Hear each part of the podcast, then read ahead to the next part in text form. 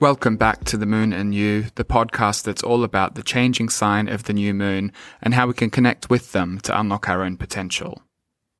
My name's Jonah. I'm an Aussie living in South London, and the focus of this episode is on the sign of Libra, the scales, and the seventh point of the zodiac. Libra is an air sign that's ruled by the planet of Venus, and its name literally means weighing scales or balance, depending on what you read. So the sign, as we know, is depicted by a set of scales, and the constellation is uh, quite aptly in the shape of a quadrangle. And while it's not the brightest, one of the stars included in the constellation of Libra is named Methuselah. It's called that because it's one of the oldest stars that we can see in the night sky from Earth we enter Libra season pretty much in parallel with the autumnal equinox. And what I'm seeing around me are a lot of blooming crocuses, um, sunflowers still about, and squirrels getting more and more brave as they prepare for the colder months. Just the other week, I had one brave squirrel actually come through the back door into my kitchen looking for food, which was very cute and reminded me of uh, a Disney movie, uh, which I really enjoyed. So soon after the equinox, I did notice that the sky was uh, quite a bit grayer. Um, but over the past week or two, we've had a pretty significant heat wave in the UK.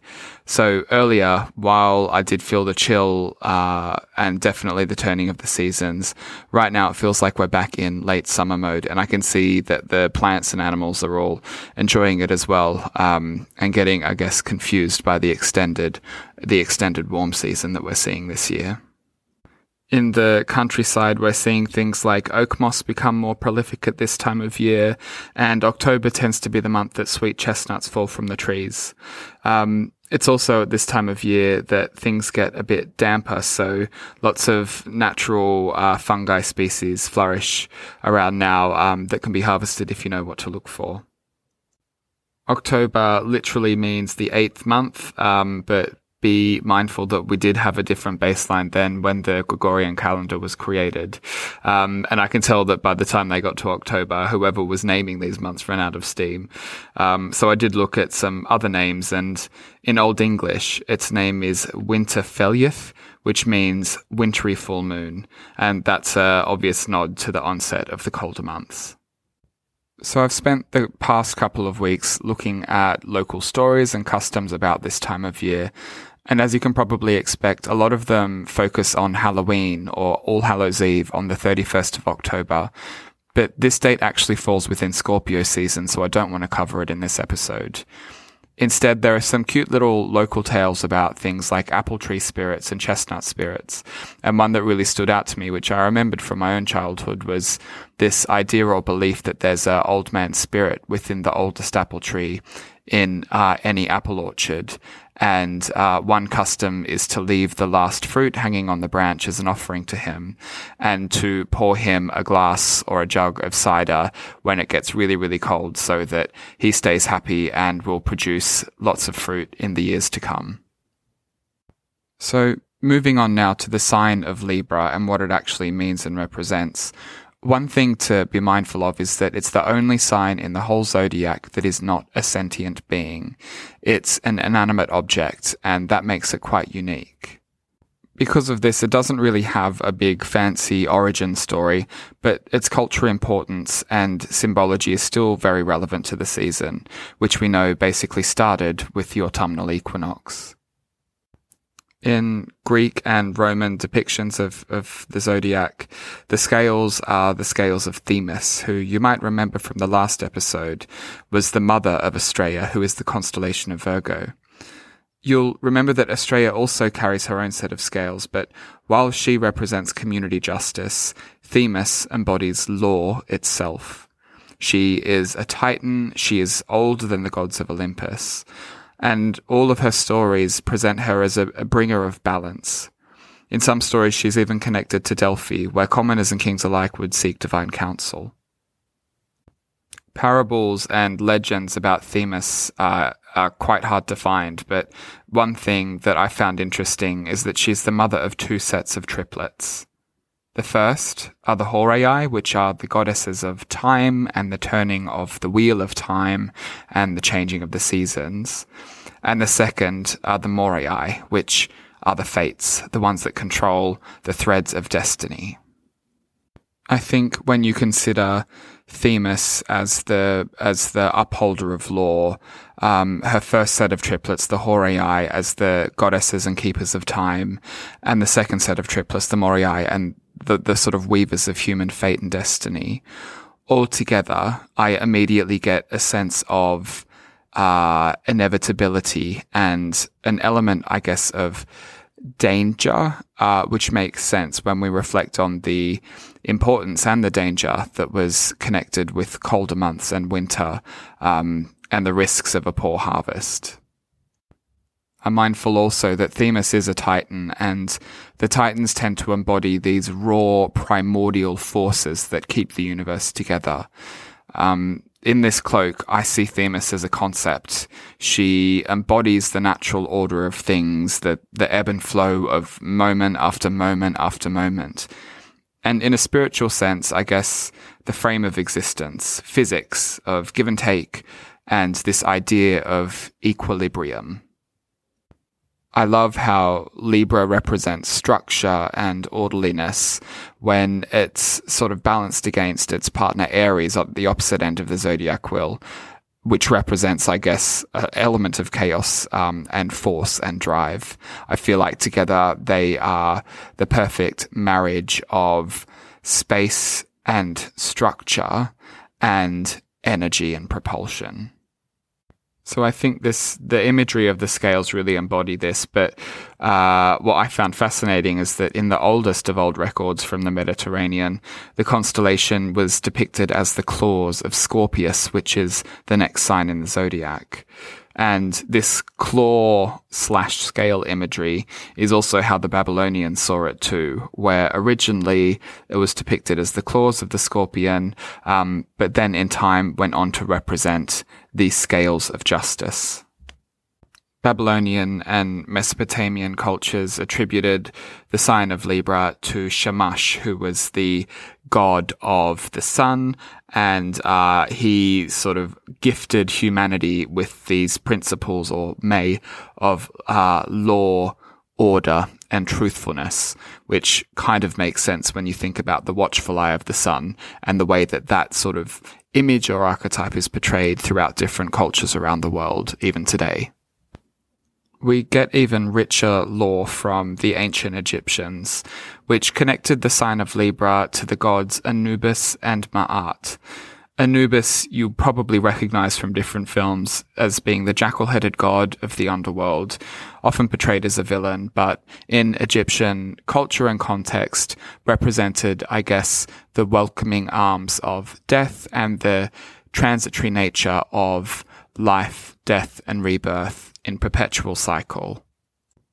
So, while she might not be as immediately recognizable as Anubis to us today, Ma'at was a very powerful goddess in her own right in Egyptian culture. She represents cosmic order, and she wasn't just a concept, but she was a defining cultural principle.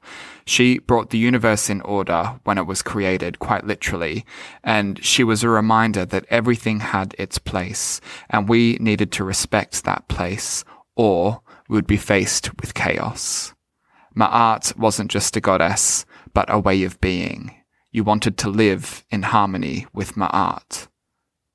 It was Ma'at that kept time in check, that kept the seasons in check, that kept the ebb and flow of the Nile in check, and also kept social structures and duties in check.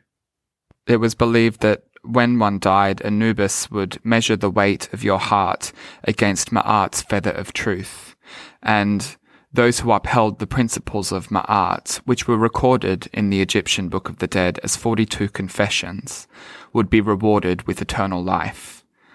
These confessions included things like, I have not stolen, I have not lied, I have not closed my eyes to the truth, I am not deceitful, and I have not falsely accused. Those who failed that test and were of wicked intent would have their hearts gobbled up by Ammit, who was this kind of greedy guts goddess that was personified by a number of dangerous animals, including lions, crocodiles, and hippos. So, this common theme of scales and justice across Greek, Babylonian, and Egyptian cultures speak to this idea about upholding truth and personal integrity. I should also mention that as a sign ruled by Venus, Libra is often associated with art, beauty, culture, and aesthetic pleasure as well. There was a belief and saying that Rome was founded under a Libra moon, which embodies the energy of this sign perfectly. I think this idea of beauty, art, and aesthetic pleasure uh, makes sense as well when we consider what's happening around us. It's almost like the trees are being painted with a paintbrush to turn from gold to red to, to brown, and the skies are grayer, which amplifies the sort of green tones of the grass around us. And not to mention the sound of storms and rain, which become usually more frequent at this time of year. There's also an element of eager anticipation as we prepare ourselves for the coming of the first frost, which would normally hit us around Scorpio season. But this is really the last time to get out, enjoy, and celebrate the, the warmer half of the year before the cold really kicks in and takes its toll. So I've been reflecting on this idea about uh, beauty, harmony, and balance. And um, in my reflection and research, I came across this beautiful Confucian proverb which ties all of this together in a neat sort of Libran bow. And it reads, If there is righteousness in the heart, there will be beauty in the character. If there is beauty in the character, there will be harmony in the home. If there is harmony in the home, there will be order in the nation. If there is order in the nation, there will be peace in the world. I think this speaks of that common thread of beauty being balance, of balance being peacefulness.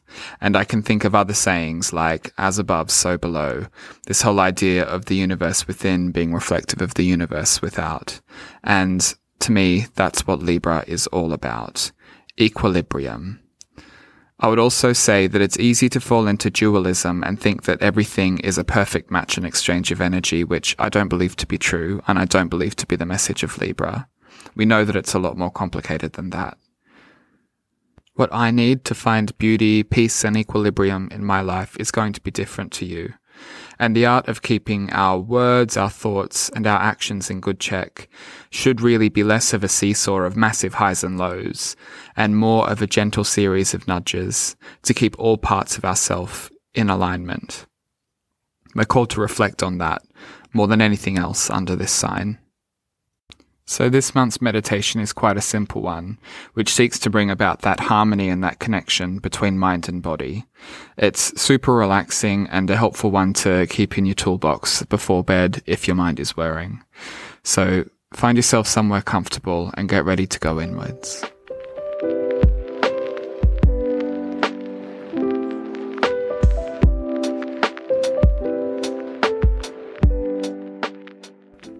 We'll start, as always, by drawing attention to our breath. Breathing in to the count of three, two, three, holding for the count of three, two, three, and exhaling to the count of three, two, three, holding, two, three, and in, two, three, hold, Exhale. Hold. Inhale. Hold. Exhale. Continue this rhythm. Let your body relax and find yourself slowing down to a state of inner and outer peace.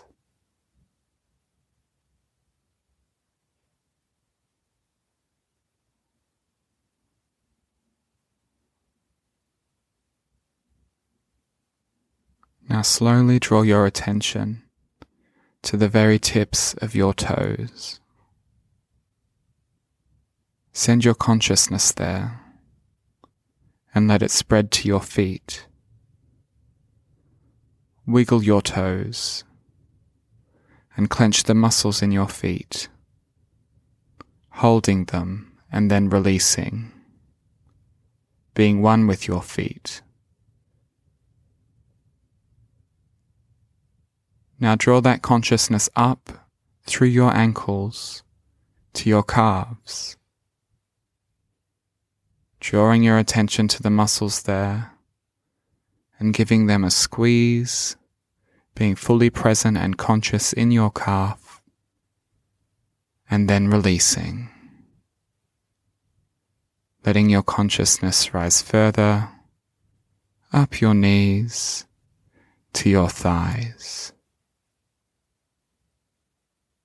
Spend some time feeling conscious and present with your thighs.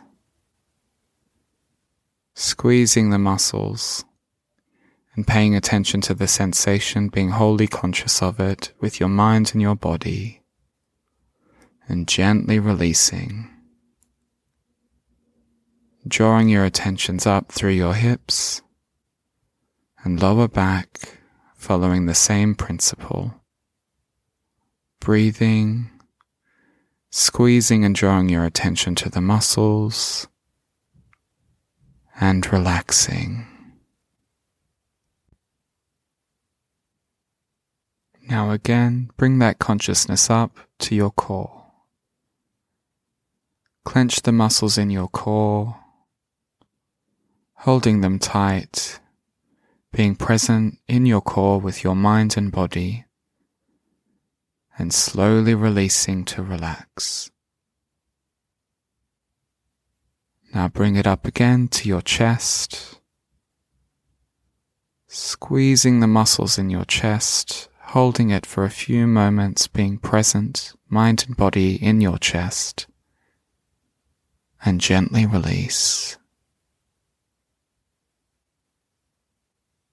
Up again to your shoulders, paying attention to the muscles in both shoulders, clenching them, feeling your shoulder blades tighten, breathing, being present, and release. Send the consciousness down your arms to your forearms again be really present. Focus on the muscles, clench them if you can, and release. Down to your fingers and your hands, forming small balls, clenching the muscles, tightening your fist, and releasing to relax. Now bring your consciousness up to your neck and your head. Tighten your neck and your jaw, being conscious of the sensation with your mind and your body, and slowly releasing to relax. Now, this time, I want you to draw your attention to all the muscles in your body.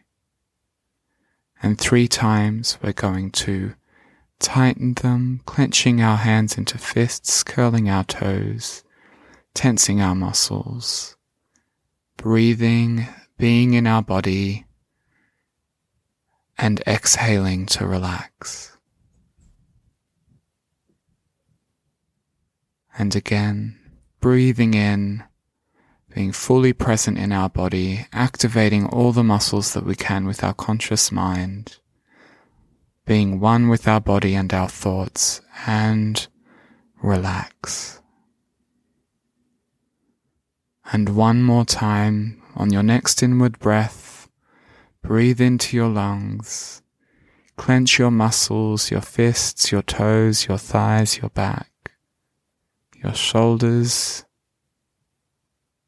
and relax. Now draw your attention back to your breath, back to the steady rhythmic in and out, feeling totally at peace. In a perfect state of equilibrium where the mind and the body are inseparable. And when you're ready, draw your attention back to the waking world and open your eyes.